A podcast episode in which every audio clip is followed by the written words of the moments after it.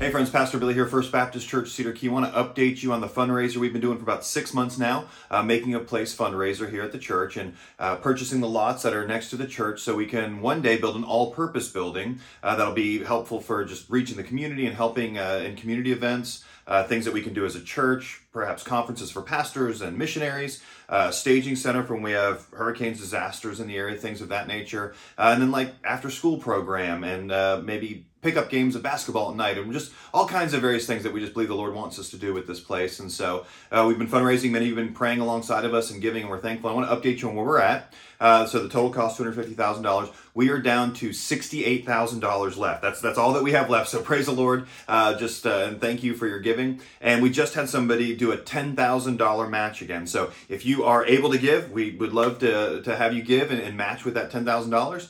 If you're not able to give right now, but you can share this with other people who are able to, please do that. And certainly keep praying alongside of us. We know that this is something that the Lord has for us for our church and for this community. And so we're uh, excited to see what God's going to do and thankful for your partnership in this.